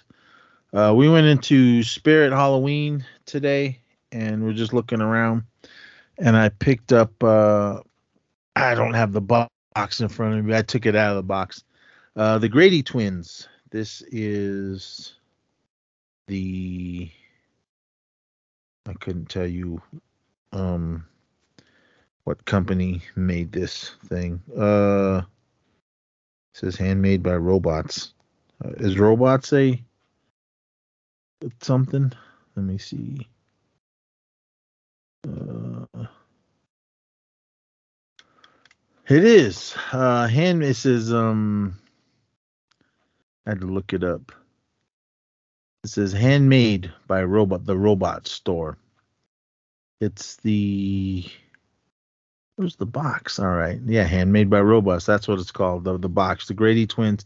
Uh, I thought it was um like fabric, but it's not. It's uh, the vinyl, uh, plastic or whatever. They look like they're uh, material made. Uh, it was misleading to me so, but uh, it's called uh, it's part of the Knit series. This is from the the Doctor Sleep one. But if you know me, I love uh, The Shining. Grady twins are the ones that scared the hell out of me the most. So I saw this when I was in Phoenix, um, but I didn't want to carry it home. Plus, they were selling it for twenty five dollars in this place we went in. I almost bought it, but I didn't. Uh, good thing I didn't because it was only like sixteen bucks at Spirit. So I picked that up. Uh, I knew I was gonna take it out of the box, so it's right here uh, in front of me, uh, in front of my computer. Um, what else did I get? I think that was it. I think that was all the only things that I got lately. I wasn't get some other things, but I, I couldn't find anything. Um, I sent you that picture of um. I, I'll, I'm gonna go back and get it. The uh the Funko Pop of uh, Sam from Trick or Treat, the uh, Spirit exclusive, uh, Flocked, and I was like, Flocked? What's Flocked? Because I looked at his head, thinking his head was gonna be all fuzzy. It's just his little uh, orange jumpsuit that he's wearing that's flocked. I was like, did they really need to make this one flocked? But all right, whatever. I like Sam, so I'm gonna definitely uh, go back and pick that one up. But yeah, as far as collecting, uh, the Funko Pop from uh, exclusive from uh, Box Lunch, that one of uh, Rocket from Guardians, and the Grady twin, the Grady twins from their whatever robot series that was it. All, all I got this week. But uh, the other thing I wanted to mention with this, this also spins into uh, Star Wars is uh, the Mandalorian, the manga. Uh, I got this, and the thing that surprised me about it is I was like, okay, cool. I thought it was make a little one shot, and I thought they'd, you know, kind of move through it rather quickly uh, I was surprised it was actually the opposite. It looks like this series might be massive if they keep up with it because this first little release uh, was 160 pages and it was only season one, episode one. So the Mandalorian seasons are eight episodes each. So it's amazing they you know may end up doing the, uh, there's a little note at the end the the person who's behind it uh, writes that they hope to to do them all so um, it's an impressive of, amount of work though it's really cool it's really cool uh, artwork i'm just surprised there's uh, so much of it like i said 160 pages just to cover the first episode all right. Um, where'd you get that? You ordered it? Yeah, it's on Amazon. Uh, can't remember how much did it cost. It wasn't that much. Uh, me dig up the price for you right here. You can get it on Amazon, and it is only eleven ninety eight. And yeah, it's 160 pages. All right. And like I said, who knows? They may end up uh, if he wants to at least get through season one, and he's got seven more, and then I think I think he, you would assume if he's going to do season two, he's going to do season three. But it said, uh, let me just read it. Uh, My goal in life is to stay alive long enough to portray the one scene from season two. You know the one in manga, so I really appreciate the support. I assume he's talking about the end of season two, is my guess. But I mean, a few things happened in season two. It might be Ahsoka. yep. But speaking of Ahsoka, part five, Shadow Warrior, 51 minutes. Uh, would we have liked to have saw it on the big screen with uh, a lot of other Star Wars fans? Of course we would have, because this one, this episode was glorious. Oh man, it, it was so good. The flashbacks, little Ahsoka running around uh, with Anakin, how he looked in Clone Wars, uh, how he looked as Darth Vader in Revenge of the Sith, and I think the the de aging looked better this episode than it did at, at the end of uh, Part Four, Fallen Jedi. But oh man, this one it hit you in the feelings. Uh, in it, it was cool to hear. Um, what's uh, Temuera Morrison? Is that his name? Yeah. To hear to hear his voice as the seeing Correct. the the old uh clone troopers and then the clone troopers and how they looked in Revenge of the Sith. Um, the what was the first battle before they went to Mandalore? Ouch. No, I don't know because it was it wasn't the first one from. No, but it was when the the first clip of when they showed uh, Ahsoka when she was little running with Anakin, how he looked in Clone Wars. Yeah, yeah, yeah. But then they showed the when they when the during Mandalore when, when they were when they were fighting there. I, I just I was like, oh man, it was all before Order sixty six. So, but it was cool. And then to see Ahsoka take on Anakin or Darth Vader. Well, which was sweet, but when they showed uh, Anakin when he was running off into the into the dust or wherever it was, and you see Anakin going, "Come on!" and then he uh, we really quick in a flash, you see him as Darth Vader.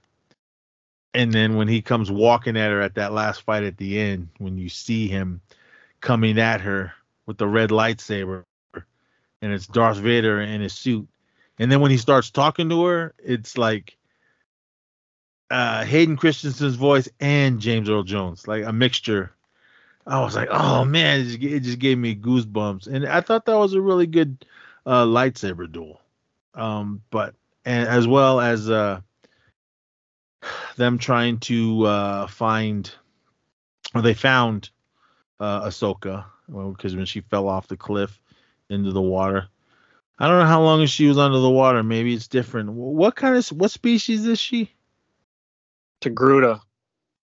I guess you can breathe underwater for a long time, but um, but anyway, uh, it was cool. Um, Well, how- she was the she was she wasn't technically just in the water. She was actually in the world between worlds. but she was in the under the water, and I don't know But how she long- wasn't there. She wasn't there the whole time. She fell into the water and then she was in the world between worlds. It was a different place. She wasn't just the in the water while she was in the world between worlds. Because Jacen was the they- one. We Was the one that, established that in the Clone Wars. It's a different place. because Jacen was the one because they were like she I can hear her because when he was sitting there listening to the uh to the waves and he was like do you hear that do you hear that and they're like what they were listening he goes I hear the lightsabers and that was when she was uh battling it out with Yeah. uh Anakin Did you But see Gar Saxon uh, in the Battle of Mandalore? The uh, he had the Maul helmet, the Yeah. Mandalorian helmet with the spikes. That was Gar Saxon, and the cool thing about that is uh, uh, Ray Stevenson, ba- uh, Baylan Skoll. Uh, he played the voice of Gar Saxon in the Clone Wars. So That's what uh, Eric was telling me when we were watching it. Um, then they, we also, uh, also the um, the end with the Purrgils. Did you know that it's a crossover in the timeline with the Mandalorian? Like we already talked about it. Like when uh, Grogu was looking in hyperspace and he saw the Purrgils, that was timed with w- Ahsoka. So he was sensing the Purrgils and Ahsoka in hyperspace. as they're flying by him as he's looking out Yeah. the window. Yeah, Right. that's I didn't know that when we were watching it, but I was reading some things and somebody had mentioned that, so I was like, oh, Yeah. sweet. So Pretty cool. crossing over into timelines, but. Uh, I thought that was cool because yeah, once uh, Ahsoka came back around and, and everything, and she uh, came back to the land of the living, uh, they were trying to figure out. Well, we know where they took um, Sabine, or we don't we don't know where. We kind of know, but let's how are we gonna get there? We don't have the hyperdrive or, or whatever the hell that ship had. So they figured out those space whales were gonna take them there. So Purrgils. Ahsoka kind of just yeah whatever and hey kind of mind meld with them like the Vulcans and they said yeah come on we'll take you there. Uh, at first I thought they were just gonna like land on top of it and just ride it out, but no the the the Purrgils opened their mouth and let them get in, and then they took off in into hyperspace. I was like, oh man, this is awesome. I thought all of them were gonna go with them. I thought Right. Hera and Jacen and, and the the X-wing guys were all gonna land in there and go with them, but nah, it's just uh, Ahsoka and um, Gang. yeah, they're the ones that. All right, we're gonna go. Let's go. They took off, and then it was over. I was like, ah, and then I wanted more, but uh, it would have been awesome to see it on the big screen because Yeah. everyone that were that seen it on the screen, I was looking at the the, uh, the are they tweets now or are they X's? What, what do we call it? It's funny. I see there's like a big resistance, at least in the circles I follow and like some of the media, uh, the Big Brother people that I follow the coverage. Like everybody just seems to fall back on like just calling it tweets. yeah, well, whatever, whatever it is now. uh, Elon didn't uh, give us the lingo, but either way, tweets. We'll just stick with. I Everybody was ranting and raving. supposed to be like Zeds is what they want to call it, and that's obviously not catching on. Nobody wants to call it Zeds. It didn't even need to change it. That was stupid. Right. Either or, we don't know. We don't own it. These People still call it Twitter, even the Yep. news. Yep, so, but, uh, but this this episode was awesome. Uh, probably my favorite so far, and it was cool that we got the flashbacks of, of Clone Wars and uh, the Mandalore stuff. So, but They called it what are a we? um, they called it a Lord of the Rings style transition to because they call it uh, Ahsoka the White now, like Gandalf the White. Dumb. Okay. What? Three more episodes?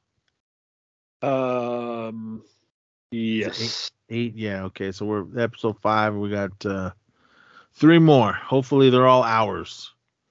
And um, what's the next TV show?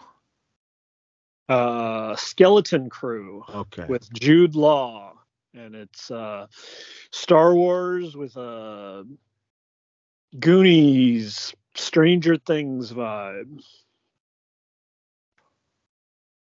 Just do your own thing. Stop copying everyone else. But either way, we'll still watch it. Yeah. Um, but Uh, and then, Man. supposed- like I said, it's supposed to tie in uh, Ahsoka, Skeleton Crew, and Mandalorian are supposed to tie all those characters together for an Heir to the Empire movie. Yep. So, oh man, but yeah, this episode was glorious. Um, I watched it twice. I, I just, I was like, oh man, I couldn't believe what I was Oh. seeing. Same, same. Yeah. So, uh, hopefully the Skeleton Oh. Crew was supposed to be out this year, but it's no way with this strike are they going to let it go now. They'll sit on it. My guess is till at least early next year now. I hope they Probably even like they might even wait for like May, like May the fourth. I hope they didn't peak with this episode. I hope it, it just the next three are just better and better into the end. So, but Ezra and Thrawn on the way. It's got to be be. might be hard to to outdo this episode because this one was awesome. My guess Uh, at the end of this next episode, it'll be either Ezra or Thrawn. At the end of this I would, next, I would say Ezra. I could Thrawn. I think they would give a maybe a, at least a full episode of Thrawn, and then maybe a little bit in the last episode. I don't know, but we'll see. right? All right. Oh, recommendations. You got any on deck? Uh, I don't yet. If you want to. I don't Grab. either. Um, okay. Well, we'll, Move we'll go. movie wise, I don't have nothing. Um, let me look really, really fast. Uh, well, that's on Paramount Plus now. I didn't know that. Um, Buddy Games Spring Awakening is the third most popular movie on Paramount Plus right now. I can't recommend it though. I haven't seen either of the the Buddy Games films. all right. I'm gonna recommend this one because we got another one coming out. This one came out in 2005, and this is Keanu Reeves in Constantine, and it's a DC uh, property, so uh, Hellblazer. For those of you guys that don't know. Uh, a police detective enlists Constantine's help in solving the death of her twin sister, taking them through the world of demons and angels that exists just beneath the landscape of contemporary Los Angeles. Uh, fantasy horror. Yeah, okay. Um, but I like this movie. I didn't know it was Hellblazer uh, when I first saw it because I was real. I, I remember I was familiar with the title, but I wasn't familiar with the story and John Constantine and, and all that. So, but I, I hear we are getting another one, uh, which is cool. I'm, I'm all for it. But um, yeah, if you have uh, Prime, definitely check it out on there. What do you got? I um browsing on Paramount Plus, so I'm gonna recommend uh Mission Impossible. Uh it looks like all of them are on there, but uh you may or may not know my favorite is the 2011 entry Ghost Protocol. Um one thing I always remember about that too is like we we brought like a ton of us. I remember to see that. It was like you, me, Joel, Sherry, Joel. I think Tommy was there.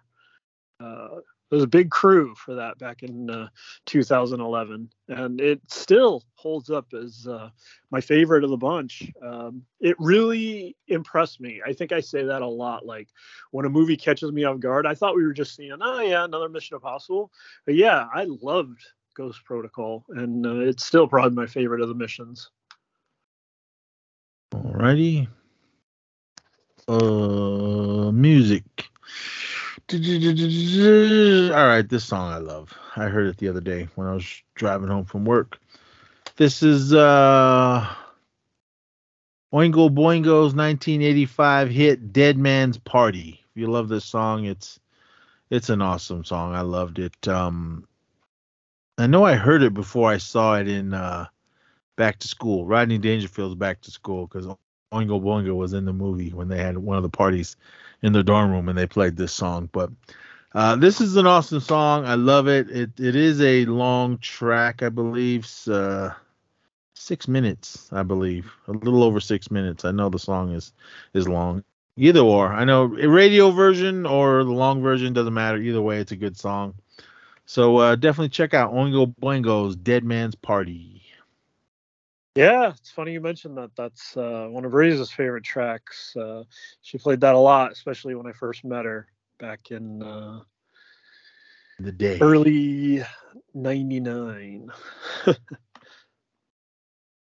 what do you got? Anyways, I'm coming all the way up to this year. Every once in a while, I check uh, Apple Music. Uh, Jade takes way more advantage, like I said, of it than I do, but I try every once in a while to browse the new stuff and see if I can find anything. I almost never do, but I notice atop the uh, the hip the new hip hop lists they have. Uh, after all these years, Nas he's still uh, making music, making tracks. He dropped an album this year called uh, Magic Three, and there's a track on it, track six, Never Die, featuring Lil Wayne. Good track, solid track. I listened to it and I was like, yeah, I'm, I'm gonna gonna add that to the the playlist. So uh, good to find a new track, but uh, one of my uh, I guess artists you can always rely on. You can always rely on Nas. So yeah. Nas, uh, Never Die. Uh, and speaking of Lil Wayne, and a real quick back to sports, have you seen all the insane hype that is following uh, Deion Sanders and the Sanders family and the Colorado football program? Nope. It is insane if you look into it. Like Deion has like brought the hype. Uh, he's got uh, two of his kids two of his sons on the team. One's playing quarterback and is a Heisman contender. Uh, the other's uh, playing defense, a cornerback, uh, just like Deion. And uh, he had a interception return for a touchdown in this Colorado State game. It's like every game is like an event, and it's like the other team like says something, like the coach of Colorado State in this game before the game he was like talking about Deion being disrespectful and like when I meet people I take off my hat and sunglasses as a sign of respect. So like in turn, like Deion bought like sunglasses for the whole team, and then like this game, like Lil Wayne like came out with the team like singing a track like as they came onto the field. And then on the sideline like Kawhi Leonard was there uh Offset was there of the Migos uh Chauncey Billups was there. And like it's just crazy like the hype around it. I, I didn't watch it but uh deion was on uh, the season premiere of uh, 60 minutes. And just like especially all the sports social media i follow like everybody's talking about uh the hype that uh, deion sanders has brought to uh, colorado university I saw a little news clip. Uh, SmackDown was in Denver the other night, oh the rock was there too and The Rock Yeah. was uh, made an appearance at SmackDown, which was awesome. Put the SmackDown on bitch ass uh, Austin Theory. Ah, I hate that fucker. he told him to shut his bitch ass up. That was awesome. Uh, I love when when The Rock comes and, and hypes everybody up. And he and he came on and that whatever that show was. He went out there and at first when when he came walking up and uh, Deion, I don't know what the hell he was wearing, white vest and a cowboy hat. I'm like, what? Look, if you're rich, cool, right on, party, wear what you want, but don't look like an idiot. Deion Well, Sanders looked like an idiot. yeah, he he's unique though, and he's bringing something that like has rarely ever been seen in college football, and especially like No, I'm not talking about that. I'm talking about your appearance. He looks stupid. that's what I'm saying. Like coaches don't normally look like that, and now he's this big time coach, and like he's making Colorado into big time school, and his son is on a Heisman track. And he's looking like he's looking with the crazy white vest and the cowboy hat and the glasses. and he's talking his talk, and he's having Little Wayne come out, and The Rock, and Offset, and Kawhi Leonard, and it's like a party on the sidelines, and it's like this just doesn't happen. You're just Like- taking, you're distracting everyone from the game. Come on, just play football. But he's winning. That don't matter. I mean, it's, you play football. Does Stop matter. doing That's all that stupid- matters. stu- stop doing all this stupid shit and looking like an idiot. Uh, if I was a billionaire, I guarantee you I wouldn't be wearing dumb things like that. I would still be wearing the way all this shit that I wear now: sweatpants, Vans, t-shirts. I, Yeah. don't, I, I just I don't know, man. I was watching this show on how people just again your, your style is your style. You may think that I dress like a slob. I don't I don't care, but I, I don't know. I I can't. I don't. I don't see how people can justify dropping a thousand dollars on a sweatshirt or fucking seven hundred dollars or a thousand dollars on a pair of shoes. I'm like, really?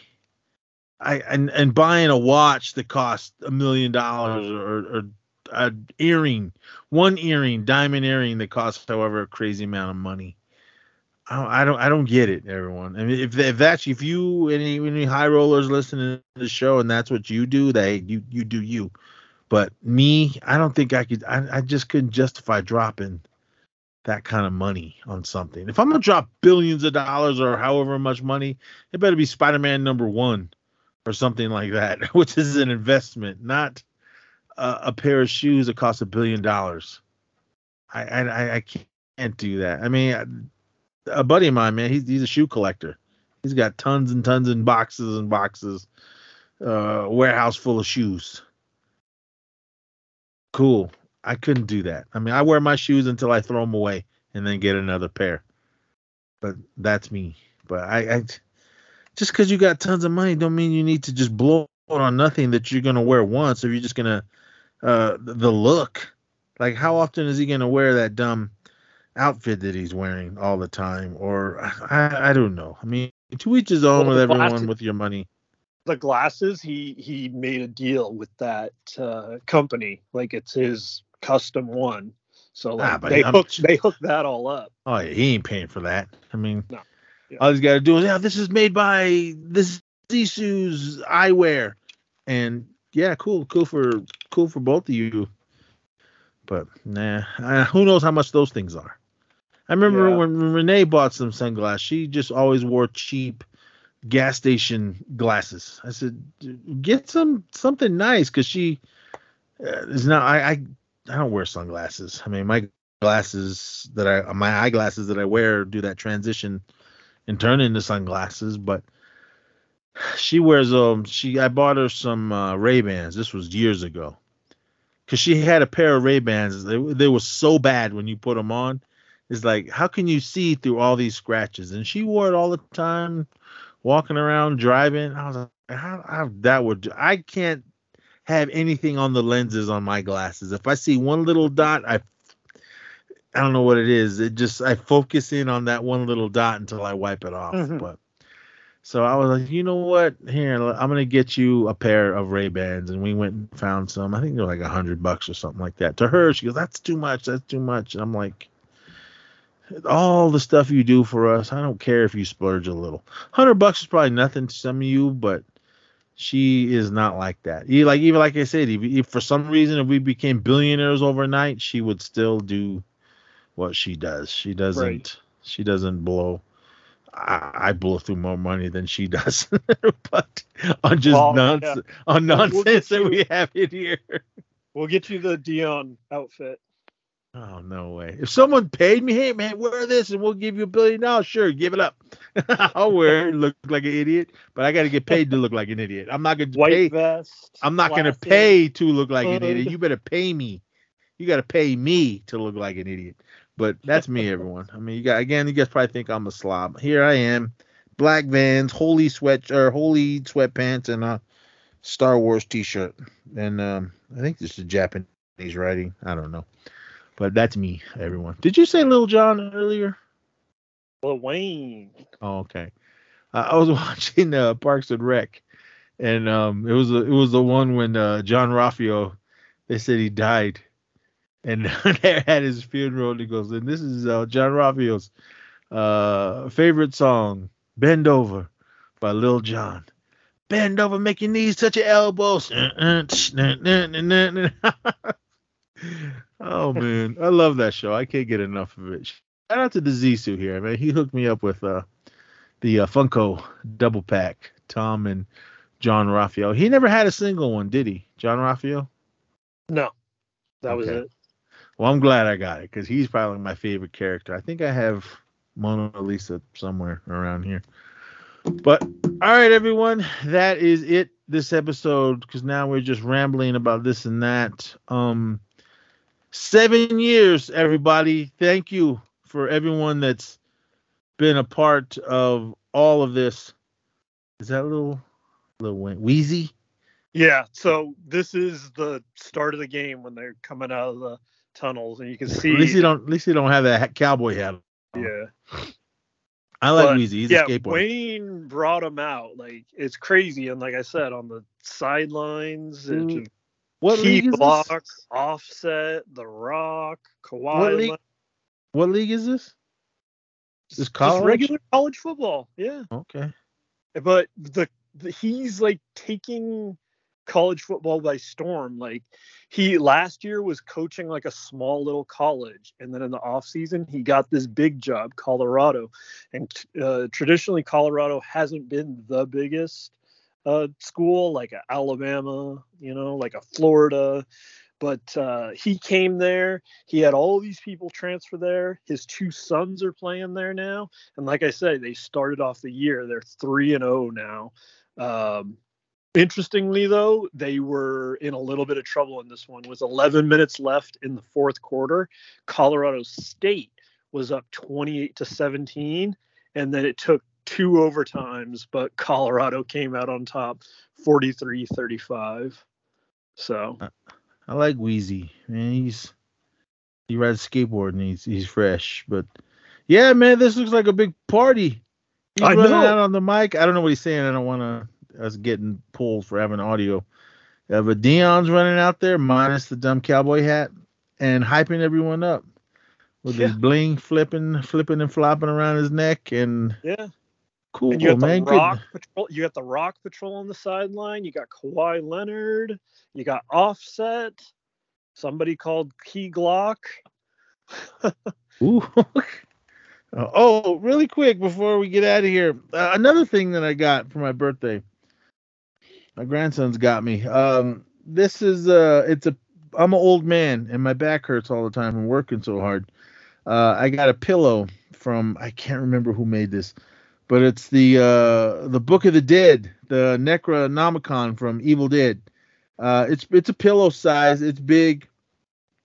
Uh, it looks like a book. They didn't know what it was, so but it was really cool. I saw it online on one of these horror things, and uh, I had to have it, so it's here.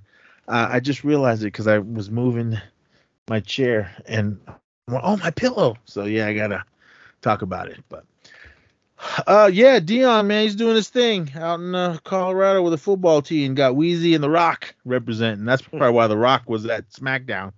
Uh, Right. cool. Everyone that went to SmackDown, because when you heard, uh, you heard it, if you smell, and everybody went ah, got a huge pop, and everybody leaped to their feet, and then The Rock came out, so that was cool. And then bitch slapped uh, dumbass Austin Theory. I hate him. Anyway, but yeah, everybody, thank you. Seven years of Yay. this and that, and me bitching and complaining, and the Zissou always being the the voice of reason and I'm the old grouch. I'm the old grouchy, grumpy grandpa uh, of the show. but ah man, uh, here's to seven more and beyond. Uh, we're gonna keep doing this until we're just eh. Let, let's call it quits. But not anytime soon. I mean, uh, we're doing we're doing this for us. We're doing this for you. We're doing this for them, and whoever else. But uh, new listeners, thank you so much for listening to what we have to say week to week or other week or sometimes a month later. But please follow us on Facebook. Just search E Society. Follow us on our other feed, Spotify for podcasts. There's uh, links below if you don't want to search for it. It'll take you right to our page. And if you haven't listened to any of those, you got like 300 and something on there. So go for it. Uh, follow us on YouTube. Just search E Society. Uh, subscribe, like, whatever you do over there to watch us uh, or watch whatever I got on there. Uh, please go over to Tee Public and represent for us. Pick up a T-shirt, East Society Podcast, or Mac-Nez T-shirt. Follow us on X at East Society Pod, at Mac-Nez Pod, at Theo Zissou. Instagram at East Society Pod, at the Zissou, at Mac-Nez Pod, and then follow us on TikTok at East Society Pod. Big shout out, been with us for seven years as well uh, Mixla Beat Productions for intro and outro music. Go to www.mixlaproduction.com for everything he's got over there. Tons and tons of beats for you. Uh, freestyle beats, uh, beats you can use if you want to do songs and everything. So definitely go over there and check out and support him. He's been a big support for the show uh, for seven years. I started using his music uh, episode two. So, but uh, I think the music I had for episode one was just whatever was on my uh, the little free music that's on uh, on Apple computer. Um, but yeah, man, seven years. Um, awesome, awesome, awesome. We're inching our way to episode three, to episode three hundred. And again, shout out to everybody that is a part of the E Society. If you've been on the show or video wise wise, audio wise, whatever wise, uh, thank you so much for uh, supporting us and, and listening to, to to our show. And we just got more and more and more for you. And uh, yeah, that's gonna be it this episode. Please come back for more, uh, more Big Brother over on the Spotify uh, for podcasters feed and whatever else we got. We're gearing up for 31 Days of Horror in what two weeks? Is that when it is? Yeah, I think yeah, two weeks. Uh, October 1st will be episode one of 30 of the 31 Days of Horror of 2023. Uh, I got a bunch of movies lined up. Uh, the usuals guys are gonna come on here and, and do what we're gonna do. Um, might be an on location. Mike and I are gonna be down in LA for a film that we're gonna talk about. We're going to an actual screening uh, to see it. And we're also going to be at that Halloween. I think it's 45 years later or something like some big anniversary thing for um uh, for Halloween, the original Halloween film. Mike and I are going to be at uh, Big O Con in uh, uh, Pasadena. So definitely uh, check that out, and we'll post pictures and everything, and we'll have our wrap up when we do that as well. That'll also be a part of uh, 31 Days of Horror. Might be over on Spotify for podcasters, but it'll be definitely part of that. But yeah, again, seven years, everybody. Thank you, thank you so much. Um, we got to get out of here, and please come back for more. And we love you all. Thank you so much. Uh, people all over the world, everyone that's listening to our voices on the other side of the world, here in America, uh, Canada, and everywhere else, the islands. Uh, you guys rule. You guys rock. And uh, again, come back for more. So until next time, please be safe out there. Thank you, and party on. Yep. Thanks everyone for listening. Till next time, have fun, be safe, and we'll see you next time, E Society.